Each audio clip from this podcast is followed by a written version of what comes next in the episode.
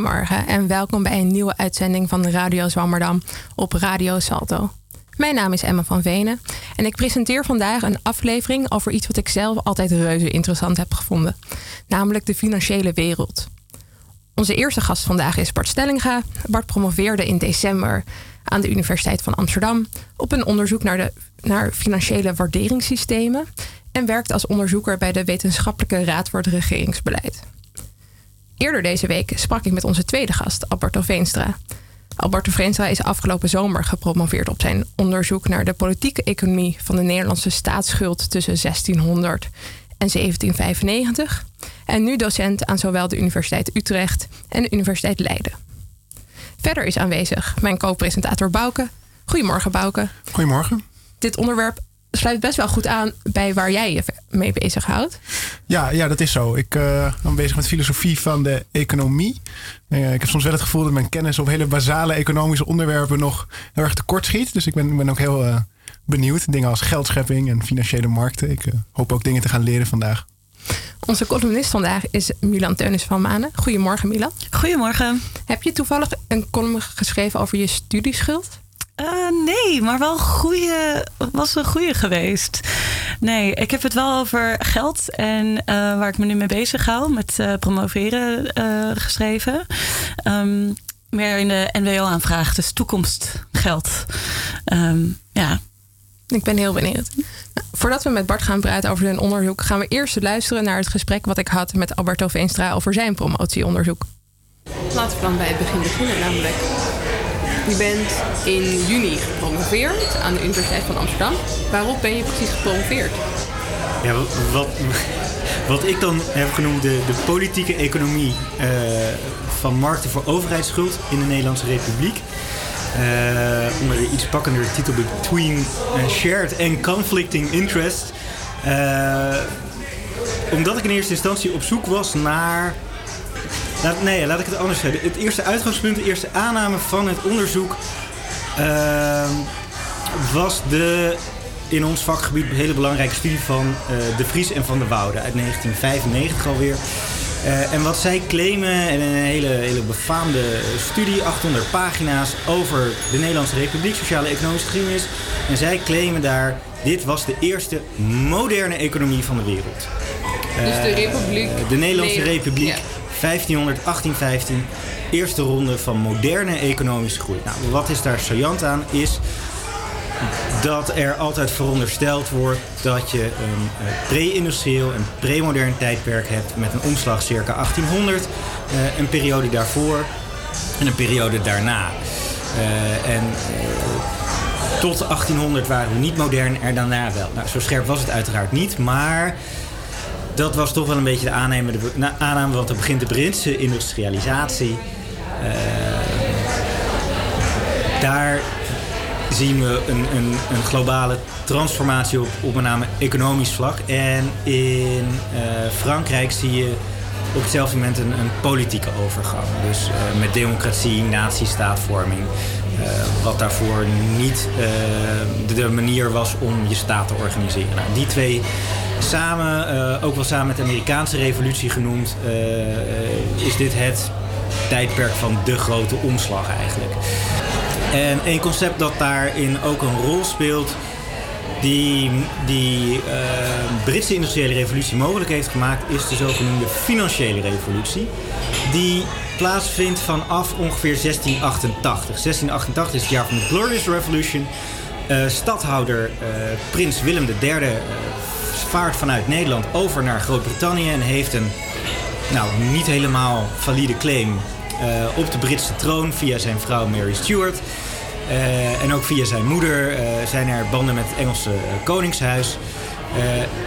en het parlement is eigenlijk in twee opgedeeld. Koningsgezind deel en een, een, ja, een anti-koning deel. En dat mondt uit in een soort van burgeroorlog waarbij Willem wordt uitgenodigd naar Engeland te varen. Nou, die gaat naar, naar Engeland. Uh, en als voorwaarde om koning te worden nadat hij James uh, verslagen heeft in Noord-Ierland, uh, is dat hij de zogenoemde Bill of Rights gaat tekenen. Die Bill of Rights bevestigt eigenlijk eh, de macht van het parlement, met name ook in fiscale zaken. En dat wordt wel het begin van die Engelse financiële revolutie genoemd. Want wat gebeurt er? het idee is, de koning ehm, wordt beperkt door het parlement in ook zijn fiscale uitgaven. Uh, dat zorgt ervoor dat de Engelse staat, de Engelse koning, als uitvoerende macht eigenlijk gebonden wordt, gecontroleerd wordt door een, door een controlerende macht, in dit geval het parlement. Ehm, waardoor de betrouwbaarheid van de overheid als geldlener toeneemt. Dus als inlener, niet als uitlener. Ehm, in, in, het Engels is er een mooie onderscheid tussen borrower en lender. In het Nederlands moeten we zeggen inlenen, uitlenen.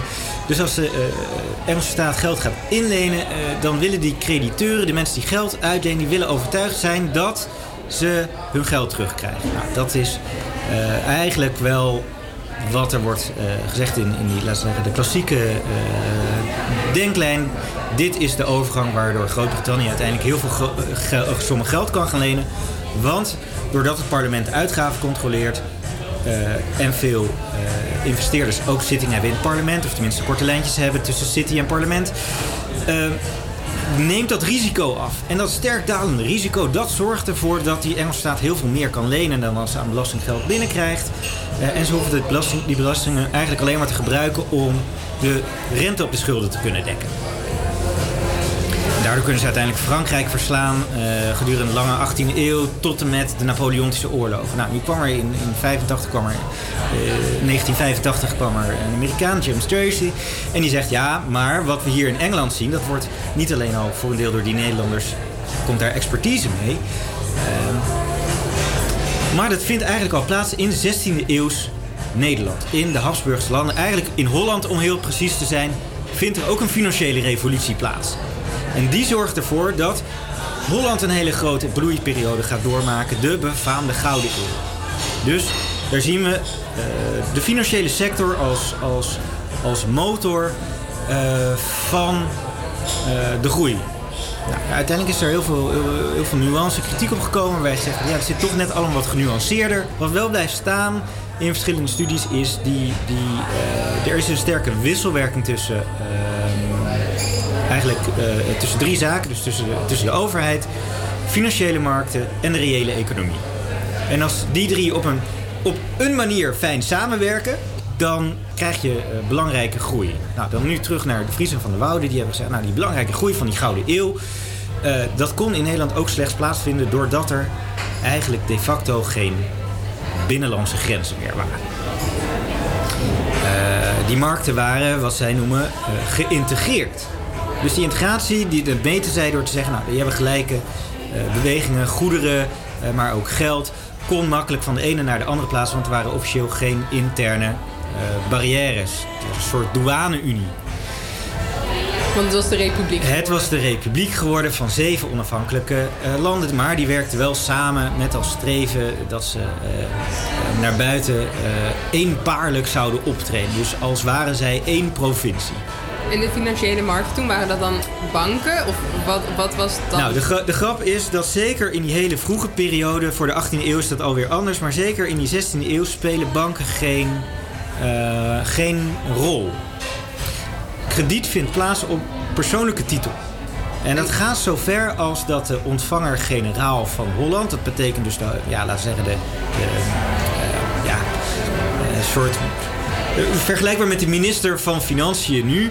Uh, de belangrijkste hoogste ambtenaar, um, die zorgde dus, die, die, die heette ontvanger omdat hij belastinggeld ontving, maar hij gaf het ook uit. Uh, weliswaar met toestemming van, van de uh, Staten van Holland, een soort parlement. Ehm, die was persoonlijk aansprakelijk voor de leningen die hij aanging. Weliswaar voor Holland, maar daar stond zijn naam onder. En als Holland niet kon betalen, dan was hij aansprakelijk. Persoonlijk.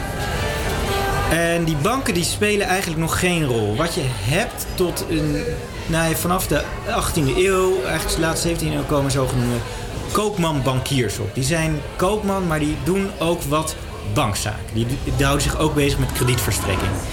Maar dat is uh, niet hun, uh, dat is niet hun hoofdbedrijf. Uh, bijvoorbeeld de Nederlandse binnenlandse schuld. Want dat vindt plaats via het systeem van de ontvangers. Dus je hebt een ontvanger-generaal, dat is dan de, de, de, provinciale baas van de belastingen. En die heeft lokale ontvangers onder zich, uh, districtsontvangers. En die kennen veel mensen en die, uh, die willen dan een lening plaatsen en die, uh, die spreken hun netwerk aan. En aan die mensen gaan ze obligaties verkopen. En dat wordt de praktijk. Want in Nederland is, met name laten we zeggen over, met name over Holland, is heel veel geld. En je ziet ook af en toe dat er vanuit Zeeland, Friesland, Groningen en heel af en toe ook Overijssel. Nee, er zijn sommige mensen die, die beweren dat Nederland bestaat. De Fries en Van der Woude zitten op, met een belangrijke studie op dezelfde lijn. Zeggen Nederland, dat bestaat al. In ieder geval economisch. En dan zeggen ze die, die grote revolutie, Bataafse revolutie van 1795, begin van de Franse tijd. Ja, ja, dat is eigenlijk alleen maar het politiek uitgummen van grenzen die economisch toch al niet meer bestonden. Ja. Uh, nou, er is veel, veel kritiek op en ik heb in mijn proefschrift aangetoond dat dat uh, in ieder geval voor de markten voor overheidsschuld en ook voor uh, private rentes, dat dat niet klopt. Dat dat te weinig onderzocht was. Ze hebben aannames gedaan. Uh, en ik heb dat uh, empirisch kunnen onderzoeken. En nu kom ik tot de conclusie door te zeggen: nee, dat, dat, dat is niet het geval. Die grenzen bestaan nog wel degelijk. Uh, politiek. En die hebben ook wel degelijk een economisch effect. Kijk maar, er zijn verschillen in rentevoeten.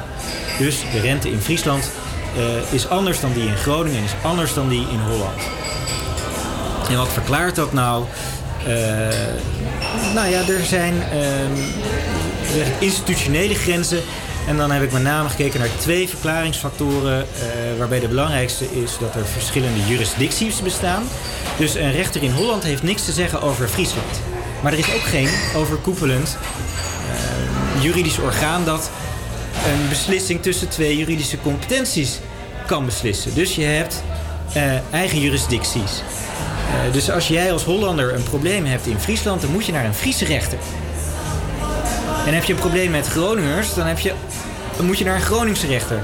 En wat is daar nou weer het praktische probleem van? Je hebt de regentenkliek, waarbij uh, de rechterlijke macht uh, door dezelfde mensen of dezelfde klieks, clans vervuld wordt uh, als door het regentenpatriciaat. Dus de mensen die de staten van bijvoorbeeld stad en landen vormen.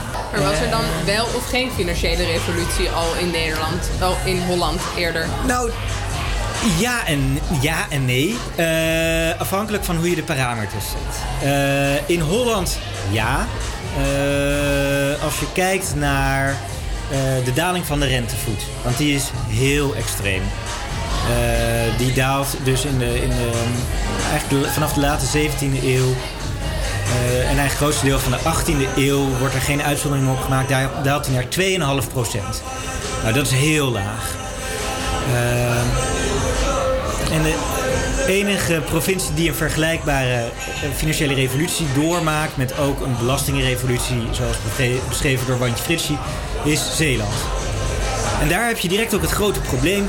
Want Zeeland komt aan het eind van die 18e eeuw in betalingsproblemen. En wat, wat die uh, theorievorming over de financiële revolutie nu dus zegt... is dat je een betrouwbare overheid krijgt die niet meer in de problemen komt. Die altijd zijn crediteuren zal betalen. Uh, koste wat het kost. Uh, want die hebben hun financiën op orde. Daar, daar gebeuren allemaal moderne dingen. Uh, en wat heb ik nou voor Zeeland gevonden in de late 18e eeuw? Is eigenlijk doen ze alles volgens het boekje. Eigenlijk alle punten die je wil hebben volgens ehm, de standaard van die financiële revolutie. Heb je een aantal parameters voor. Voldoen ze allemaal aan. Dus een grote staatsschuld met een lage rente, met hoge belastingen die ze allemaal op tijd betalen. Crediteuren hebben prioriteit in het betalen. Allemaal keurig. En toch gaat het mis. En toch komen die Zeeuwen in betalingsproblemen. Nou, dat zou niet moeten kunnen volgens dat concept van die financiële revolutie. Uiteindelijk kun je dus de vraag stellen: eh, helpt dit concept ons, ons te begrijpen hoe dat precies werkt? Nou, dat is uh, voor mij een vraag voor vervolgonderzoek. Tweede belangrijke conclusie die ik trek in mijn proefschrift. Dus ik zeg dat gebrek aan coördinatie om uh, interne conflicten op te lossen kan verlammend werken. En dat zorgt ervoor dat je uiteindelijk uh, problemen niet oplost. zoals dan kan ontstaan tussen crediteuren in provincie A ten opzichte van schuldeisers in provincie, schuldenaars in provincie B anderzijds. Maar ook tussen provincies onderling om dit soort problemen op te lossen. En dan heb ik alleen nog maar gekeken naar dus, fiscale en schuldproblematiek. en een klein beetje naar private rentestand. Nou, dat is maar een heel klein aspect en je ziet daar al in dat als je politiek niet goed coördineert, dat je in de problemen kan gaan komen met dit soort aspecten. Nou, dat was Alberto Veenstra. Later deze uitzending horen we Alberto nog terug over hoe het met geld zat in de vroegmoderne tijd. maar nu eerst Bart. Herken je Alberto's idee dat economie eigenlijk ook altijd politiek is? Absoluut. Mijn vakgebied is uh, politieke economie, dus ik kan dat alleen maar onderschrijven. Eigenlijk zijn economische processen worden altijd beïnvloed door uh, regels, door collectieve actie. En dus daarmee zijn uh, eigenlijk markten alleen maar mogelijk door instituties. En daarmee zijn ze ook direct politiek. Maar het geldt ook andersom. politiek wordt altijd heel sterk beïnvloed door economische processen. Dus politieke economie is eigenlijk de studie van hoe die twee zaken op elkaar inhaken. Ja, dat is leuk, want dat is natuurlijk dat is ook precies wat ik gestudeerd heb. Uh, uh, dus Bart, nou, je bent in 2018 gepromoveerd op de Financial Valuation Crisis, de Inherent Limits to Taming Unstable Markets. Daarnaast werk je bij de Wetenschappelijke Raad voor het Regeringsbeleid. Hier werk je mee uh, aan het onderzoek Geld en Schuld, de publieke rol van banken. Daar gaan we het later over hebben. Maar nu eerst naar je promotieonderzoek. Waar ging het over? Mijn onderzoek ging eigenlijk over de financiële crisis van uh, eh, 2007 tot 2009. Ehm, de crisis was eigenlijk een uh, manifestatie van, van, van uh, de implosie van een, van een kredietzeepel. En ik wilde eigenlijk onderzoeken van, van hoe is die zeepel tot stand gekomen en wat hebben eigenlijk beleidsmakers na afloop gedaan om dat soort dingen uh, te voorkomen voor in de toekomst. En eigenlijk zie je dat uh, direct na de crisis zien uh, heel veel analytici een belangrijk probleem, namelijk de risicomodellen die worden gehanteerd door marktspelers. Dus door banken, door rating agencies, dus kredietbeoordelaars. Die baseren zich eigenlijk op modellen die tijdens de crisis eigenlijk totaal niet thuisgeven de crisis is in dat opzicht totaal niet aanzien. Ze zagen de crisis niet aankomen. En ehm, ik vroeg me eigenlijk af van, van hoe bestaat het nou? Sterker nog, beleidsmakers die hadden dergelijke risicomodellen ehm, toegestaan, zelfs soms voorgeschreven. En beleid rustte dus in belangrijke mate op die modellen van die marktspelers. En dus dat, dat roept eigenlijk direct de vraag op van, van hoe kan het nou eigenlijk dat ze dat hebben gedaan? En ook direct de vervolgvraag, hebben ze de belangrijkste problemen sinds de crisis aangepakt? Hebben ze dat? Uh, nee. Dat is het korte antwoord. Uh, nou, voor mij was eigenlijk uh, dus die, die puzzel is van hoe kan het dus dat beleidsmakers die modellen in hun beleid hebben opgenomen en banken hebben toegestaan om zich daarop te baseren? En wat is er na afloop veranderd? En je ziet dus eigenlijk dat beleidsmakers heel erg worstelen eigenlijk met die risicomodellen. Dus het, beleid op dat gebied is heel erg uh, ambigu. Dus, dus in sommige punten zijn die, is het beleid heel streng. Dan moeten banken aan allerlei regels voldoen. hetzelfde geldt voor kredietbeoordelaars. Op andere punten is het weer heel meegaand. Dan mogen, mogen die spelers in één keer heel veel zelf bepalen, eigenlijk. En um, je ziet ook na de crisis dat er allerlei plannen worden geopperd. Van we moeten nu, nu uh, plan A implementeren. En dan na twee jaar denken ze, nou misschien was plan B eigenlijk toch beter. En dan gaan ze na twee jaar weer terug naar plan A. Dus het, het, het, het schuift de hele tijd eigenlijk. En voor mij is het van, de vraag dus van hoe kan het dat het zo ingewikkeld is eigenlijk om goed beleid te maken op het gebied van die risicomodellen. Ja, want dat is dan eigenlijk een beetje de, de praktische conclusie. Het lukt ze niet echt. Inderdaad, ja. ja. En um, je hebt het onderzoekt, onderzocht vanuit meer een politieke economische blik, zoals je al zei. En maakt dat uit? Zie je andere dingen dan als je puur vanuit een economiefocus zou kijken? Nou ja, dus, dus het feit dus dat die risicomodellen ook al in uh, het beleid zaten, zie je dus dat, dat, uh, dat markten niet losstaan van het beleid dat wordt gemaakt. Dus die marktspelers die, die houden zich aan regels en uh, dat beïnvloedt vervolgens weer hoe die markten functioneren. Dus daar zie je die, die politieke economiebril al, al gelijk terug. Nou is het wel zo van in de, in de studies binnen de politieke economie die na de crisis zijn verschenen, is toch de focus heel vaak op de, de poppetjes, op de spelers de, die, die het beleid maken. Dus de um, beleidsmakers in, in Basel en hoe die regels ontwikkelen. En dan gaat het heel gauw over van, van wat zijn hun belangen, in hoeverre worden zij beïnvloed door de banken zelf, dus door de private speler, is er sprake van, uh, van uh, hele sterke lobby en worden ze daarom een bepaalde kant op geduwd? Of hebben ze uh, bepaalde economische ideeën waardoor ze bijvoorbeeld veel meer waarde hechten aan, aan vrije marktwerking dan aan overheidsinterventie? Dus, dus dat ideeën heel erg belangrijk zijn. Of dat instituties zo padafhankelijk zijn dat het heel moeilijk is om te, om te verschuiven. Dus de focus binnen de politieke economie zit toch best wel heel erg op de politiek. En in mijn studie wilde ik eigenlijk toch ook meer iets over die economie, over hoe markten eigenlijk functioneren en wat voor invloed dat vervolgens weer heeft op uh, de, de politiek. Dus ik wilde eigenlijk kijken van wat uh, doen die risicomodellen eigenlijk met financiële markten en wat betekent dat vervolgens voor het beleid dat er wordt gemaakt. Ja, want je hebt onder andere gekeken naar um, ehm, EU-beleid of het beleid van EU instituties uh, over die waarderingsmodellen en ook over boekhoudmethodes. En ik dacht dus altijd dat de EU best wel een trage, logge organisatie was. En dat die helemaal niet midden in de financiële crisis heel snel allemaal nieuwe regeltjes aan het bedenken waren. Maar blijkbaar wel. Nou ja, ik heb, ik heb naar uh, drie verschillende beleidsdomeinen gekeken eigenlijk. Ik heb gekeken naar het beleid op het gebied van boekhoudregels. Dus dat is, dat is, heel, eh, dat is vrij technisch van, van hoe uh, waarderen banken hun bezittingen en hoe waarderen banken hun verplichtingen. En daar zijn verschillende methodes voor. Je kan bijvoorbeeld kijken van nou, uh, ik heb nu een, een, een financieel product en dat is op de markt is dat nu uh, 100.000 euro waard. Dus, dus ik moet in mijn boek aanpassen dat het nu 100.000 euro waard is. Dus dat heet eigenlijk marktwaarde, de marktwaarde methode of fair value accounting.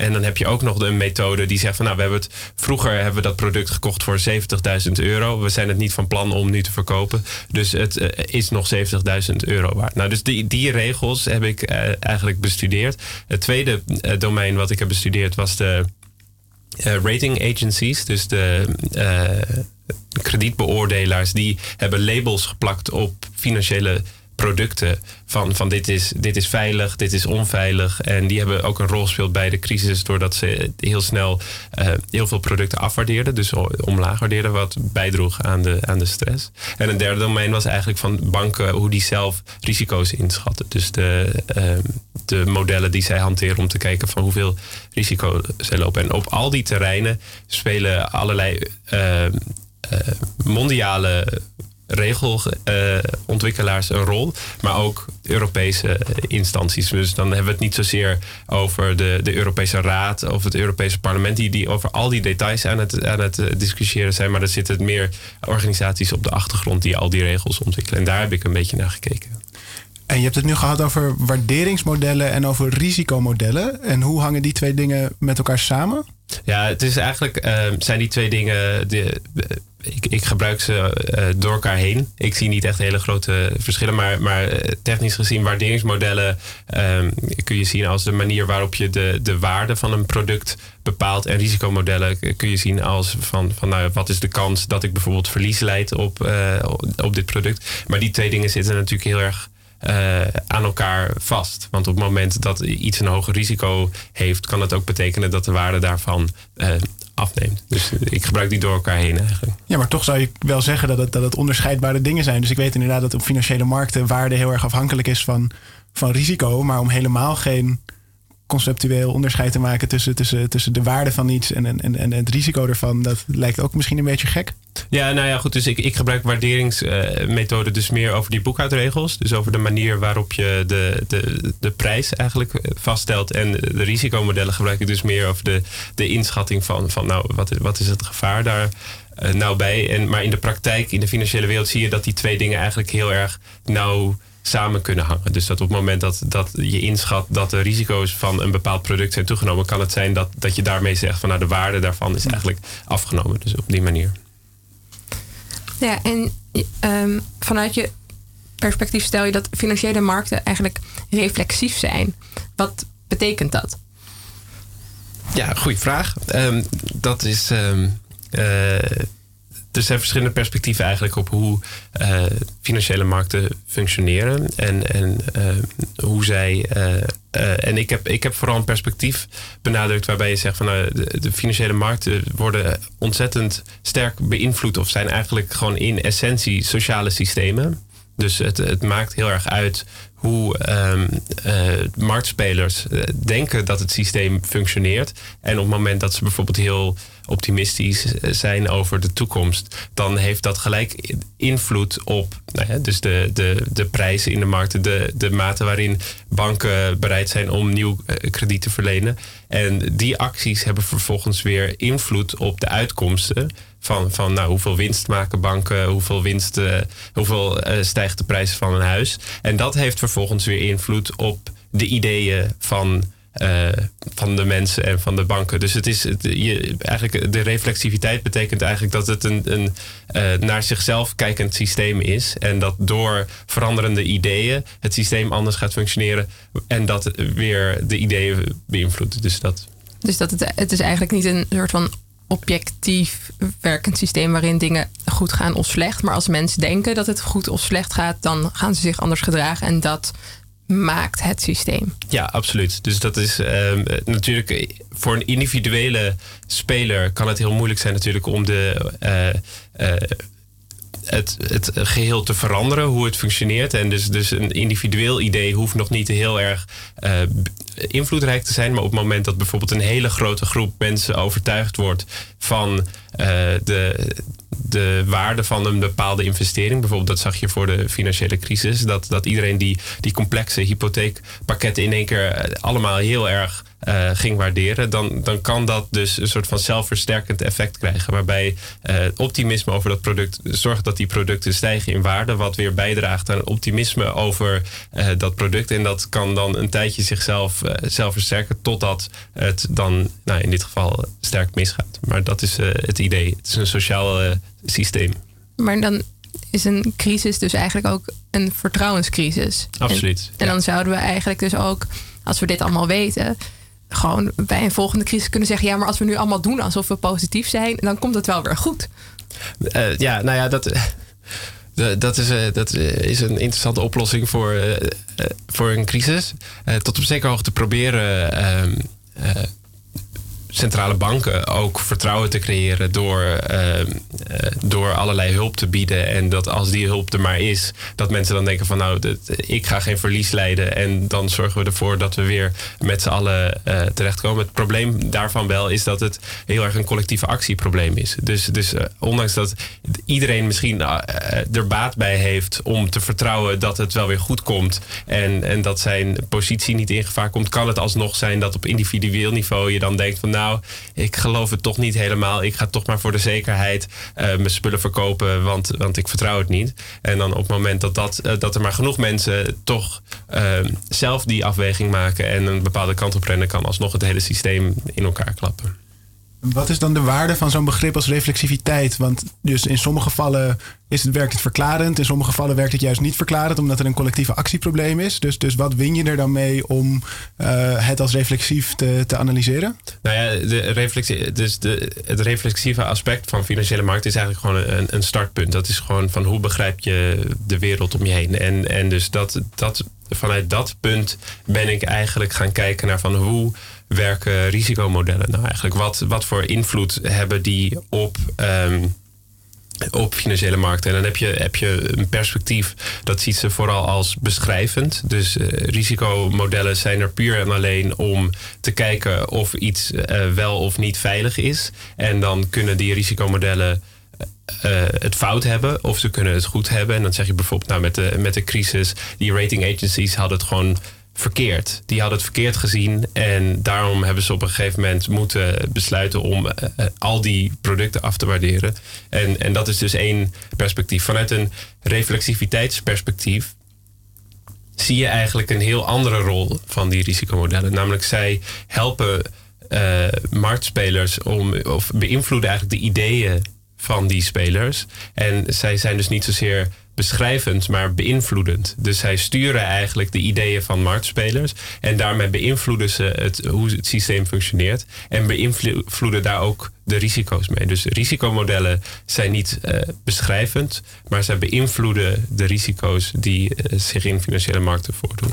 Maar zou jij dan niet willen zeggen dat de rating agencies het fout hadden? Nou ja, dus, dus ja en nee. Ik zou zeggen dat ze, dat ze inderdaad een aantal aannames hebben gedaan die, die dus, dus eh, veel te optimistisch waren. Aan de andere kant zie je dus ook dat die, die complexe hypotheekproducten, die waren eigenlijk nooit zo populair geworden op het moment dat er niet een label op stond van die rating agencies dat het veilig is. Dus daarmee zijn, zie je al dat het niet simpelweg een beschrijvend aspect is, maar dat het een beïnvloedend uh, aspect is. En juist omdat die uh, rating agencies positieve beoordeling gaven, konden zij heel erg die markt aanzwengelen. Wat er weer voor zorgde dat het in het begin ook beter ging. Want de, de kredietstandaarden van banken werden, werden versoepeld. Iedereen kon aan een lening komen. En dat zorgde er eigenlijk voor dat de, dat de faillissementen op die producten heel laag waren. Dus het, het, het, eigenlijk zie je dus zelfversterkende of zelfbevestigende effecten. Waarbij de rating agencies ervoor zorgen dat het in het begin goed gaat.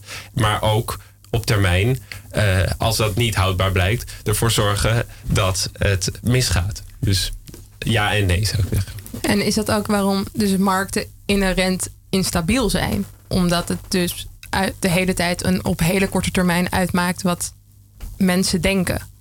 Ja, dus, dus eigenlijk uh, de Amerikaanse econoom uh, Minsky, die heeft eigenlijk gezegd van, van dit.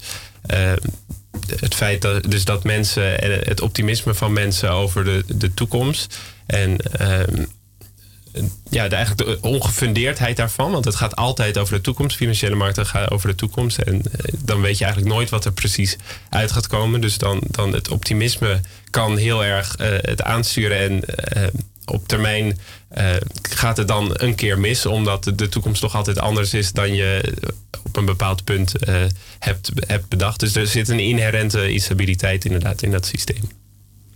En als beleidsmaker zou je proefschrift lezen en iets willen veranderen aan het toezichtsbeleid, wat zouden ze dan moeten veranderen? Nou ja, dus, dus ik, heb, ik heb eigenlijk eh, onderzocht eh, primair gewoon van, van wat, wat verklaart nou dat beleidsmakers het zo ingewikkeld vinden om iets met die risicomodellen te doen. En dat. Um, en de, de moeilijkheid komt eigenlijk doordat dat uh, risicomodellen niet zozeer beschrijvend zijn, maar dat ze beïnvloedend zijn. En de dilemma's voor de beleidsmakers zitten eigenlijk op twee niveaus. Het eerste niveau is van hoe ver ga je in het voorschrijven van die modellen. Dus op het moment dat jij tegen alle banken zegt van jullie moeten allemaal risico op deze manier meten, dan krijg je dus dat dat, dat hele zelfversterkende effect nog erger wordt. Dus de, dat betekent dat zij, dat zij daar enigszins terughoudend mee zijn. Omdat op het moment dat ze tegen iedereen zeggen van doe allemaal hetzelfde, krijg je dat kuddegedrag. En dan krijg je dus die, die boom-bust dynamiek kan, uh, kan erger worden. Het tweede niveau van dilemma is eigenlijk dat je, dat je gewoon niet zo goed. Eh, dus dat, het gaat over de toekomst, risico en, en waarde. En je, er is dus niet één methode eigenlijk om risico uh, te bepalen. Op het moment dat je kijkt naar de, de waarde in uh, markt op dat moment, dan heb je een hele korte termijn oriëntatie. Dus dat kan betekenen dat je op het moment dat het goed gaat, dat je oude risico's zijn heel laag. En dan ga je dus veel meer investeren. En dan kan je juist die boom dynamiek versterken. Op het moment dat je niet kijkt naar wat er in de markt gebeurt, dan kan je risico's juist weer heel erg onderschatten op het moment dat ze zich aandoen. Dus op beide niveaus zitten er eigenlijk heel erg dilemma's. En, en ik wilde dus eigenlijk voornamelijk in mijn proefschrift laten zien van daar worstelen beleidsmakers mee. En dat verklaart eigenlijk waarom we in de praktijk zien dat die regels op het gebied van risicomodellen zo, zo, uh, uh, ja, zo wollig zijn en zo ambigu en dus zo vaak worden aangepast. Uh, juist omdat je dus niet uiteindelijk eruit komt om de perfecte manier van risico-inschatting te ontwikkelen. Dankjewel. Het is inmiddels tijd voor de column van Milan. Na de column praten we verder met Bart Stellinga over het onderzoek Geld en Schuld van de Wetenschappelijke Raad van het Regeringsbeleid. Milan, wil je meteen beginnen? Uh, ja, ik uh, heb niet heel veel introductie nodig, behalve dat het uh, over een NWO-aanvraag gaat.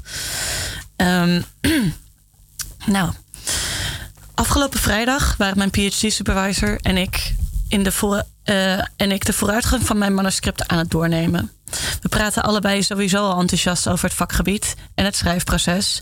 Maar de toon van de meeting werd toch een tikkeltje enthousiaster toen we bij de bespreking van datafiguren aankwamen. We zijn allebei aficionado's van datavisualisatie en vormgeving. Iets dat niet per se veel voorkomt in ons vakgebied. En schoten in de gebruikelijke visuele nerdtalk over de beste kleurenschema's, de mooiste lettertypes en de software om de beste combinaties van dien voor elkaar te krijgen. De figuren van dit manuscript, manuscript, inspireren nog niet. Het is nog te veel chaos en ik heb last van een milde datavormgeversblok. Zei ik alsof dat echt een ding was. Oh nee, hè? Je gaat me toch niet vertellen dat je nog geen lettertype hebt uitgekozen? vroeg mijn supervisor grappend, wetend van mijn uit de hand gelopen obsessie. nee, ik ben niet stervende. Ik ga voor klassiek Arial. Iets ouderwets om de nieuwigheid van de resultaten te contrasteren. Het zijn vooral de kleurenschema's die voor problemen zorgen. Een idee schoot, schoot in de lucht en meteen daarna dook mijn supervisor naar een hoopje papieren op een, op een van de tafels in het kantoor. Een doorgewerkt, verkreukeld document kwam tevoorschijn, helemaal ondergekrast met zogenaamde scribbles, oftewel pijlen, opmerkingen en doorgestreepte zinnen die vervangen moeten worden. Het is het typische resultaat van meerdere pogingen tot het uitdrukken van wetenschappelijke concepten in woorden. Bovenaan op het document stond het NWO-logo. Hier, wees de vinger. Op de eerste pagina van het document stond een draft van een conceptueel figuur. Wat denk jij van dit kleurenschema? Het is het type figuur dat bijna de onmogelijke taak heeft. De bijna onmogelijke taak heeft om iets om in een oogopslag een complex verhaal heel simpel te vertellen en direct te laten zien waar de kennis in ons vakgebied ontbreekt.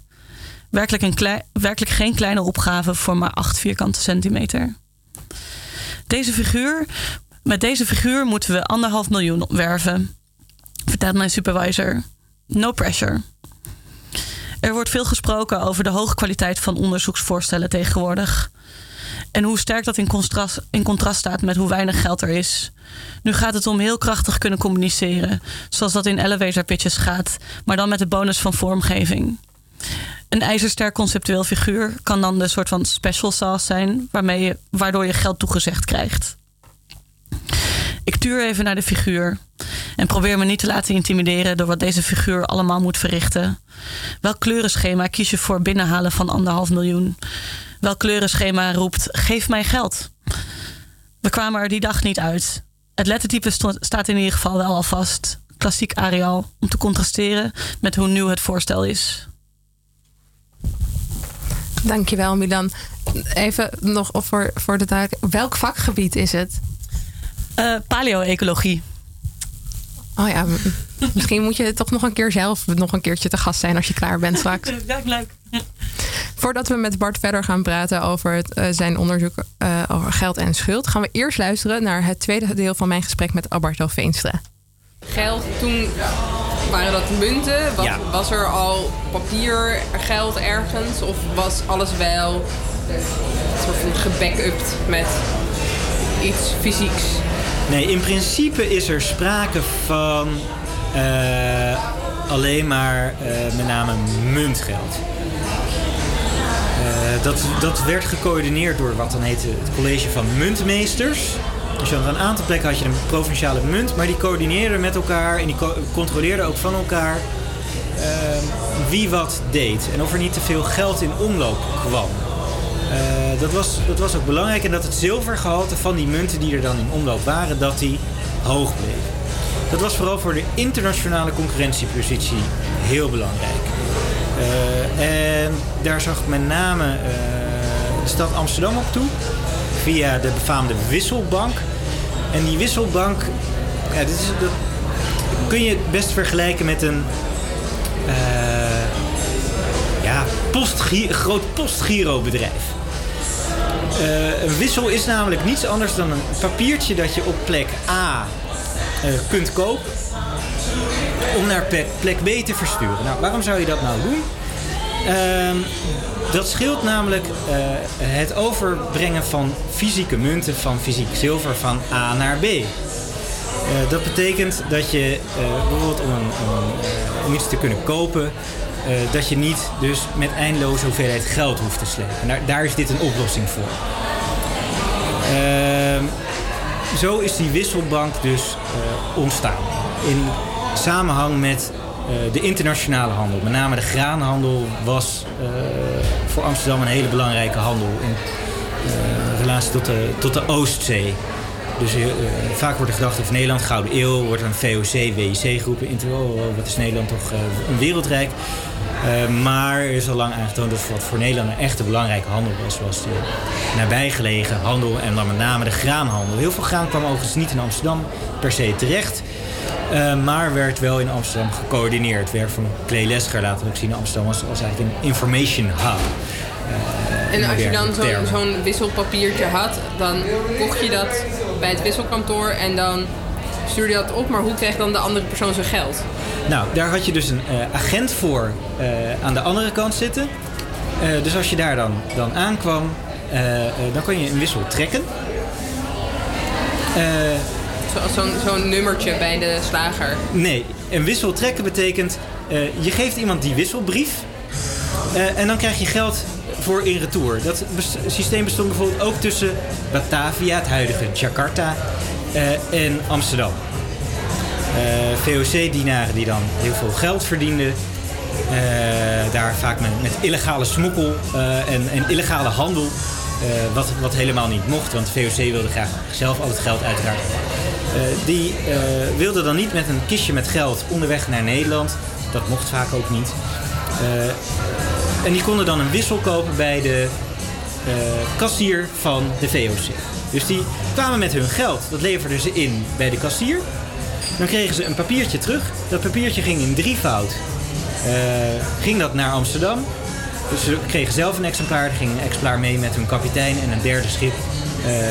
met een ander schip ging nog een derde papier mee soms ook via uh, een landroute. Dus voor een deel via Perzië en dan via het Midden-Oosten. Uh, ook naar Amsterdam.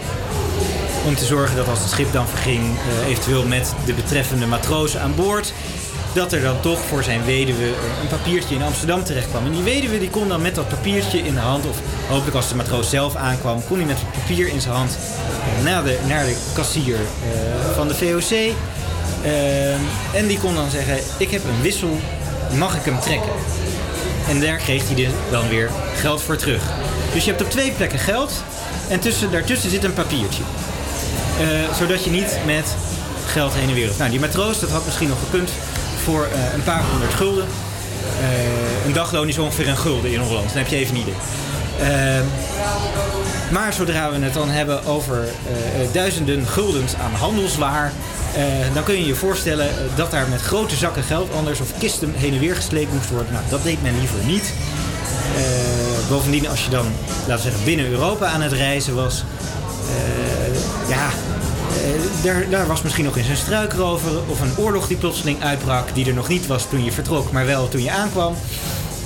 en daar ging je geld. Dus zo'n papier, dat was makkelijker, sneller, veiliger. Dat kon je ook makkelijker versturen.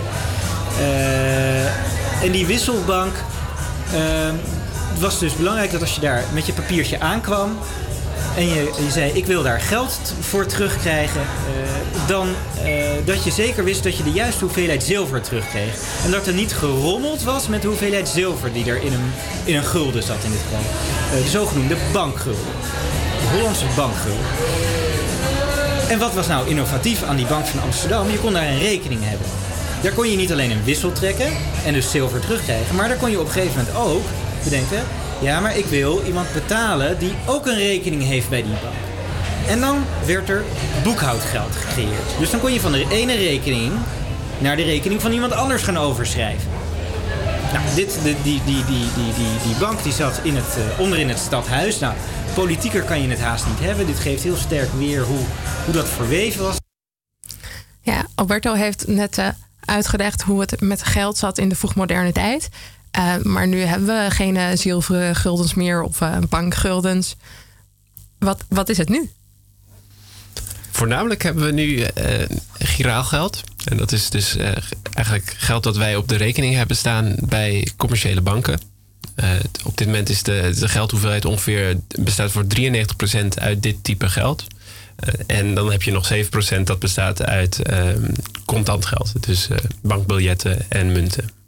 En giraalgeld zijn dus eigenlijk alleen maar soort van nulletjes en eentjes in een computersysteem. Of is het ook nog ergens verankerd? Nou ja, het, eh, het klopt. Het, zijn, het, zijn, uh, het bestaat eigenlijk alleen in de, in de administratie van banken in dat opzicht. Het is wel interessant worden net over de, over de wisselbank. En dus het feit dat je daar een rekening kan hebben. En dat je ook eigenlijk geld kan overmaken. Eigenlijk lijkt ons huidige systeem in dat opzicht... heeft dat daar ook nog wel heel veel trekjes van. Dat je dus, dus eigenlijk een rekening hebt bij een bank. En dan kan je tegen de bank zeggen van... zou jij graag wat, wat geld overmaken naar iemand anders. Dat, dat eh, in essentie zit dat daar nog steeds best wel dicht tegenaan. En ook met die soort van dat we papiertjes verhuizen in plaats van dat we echt geld verhuizen. Nou ja, het, het grappige is dus van kun je, kun je zeggen van dat het ene echt geld is en het andere niet echt geld. In principe is geld uh, altijd een, een belofte een, claim. En um, op het moment dat uh, andere mensen die belofte accepteren als betaling, wordt het daarmee eigenlijk uh, echt geld. Dus, dus op dit moment zie je dat de, de beloftes van banken, dus eigenlijk is uh, het, het geld wat wij op die rekening hebben staan, is een belofte van de bank om als wij dat willen, het om te zetten in contant geld. Of als wij dat willen, het over te schrijven naar een andere bank. Deze belofte functioneert op dit moment als belangrijkste betaalmiddel. En als je dan uh, vooral geld op de bank hebt, dan wordt geld dus ook niet meer gemaakt door een soort van nieuwe muntjes bij te slaan. Hoe, hoe maken we dan nieuw geld? Dat is uh, een, een, proces wat eigenlijk het, het makkelijkste uit te leggen is met allerlei bankbalansen. Maar goed, omdat we op de, op de radio zitten, is dat heel lastig over te brengen. Maar je kan eigenlijk, dus als je, als je denkt van, van geld is een, een belofte van de bank, dan kun je dus ook eigenlijk zeggen van de bank kan altijd meer beloftes maken. Dus de bank kan, uh, kan zeggen van nou, hier heb jij uh, meer geld. En uh, daarmee hebben ze eigenlijk meer beloftes gedaan. en die, die belofte bestaat dus, zoals ik zei, in het omzetten van dat geld in contant geld of het overmaken naar een andere bank.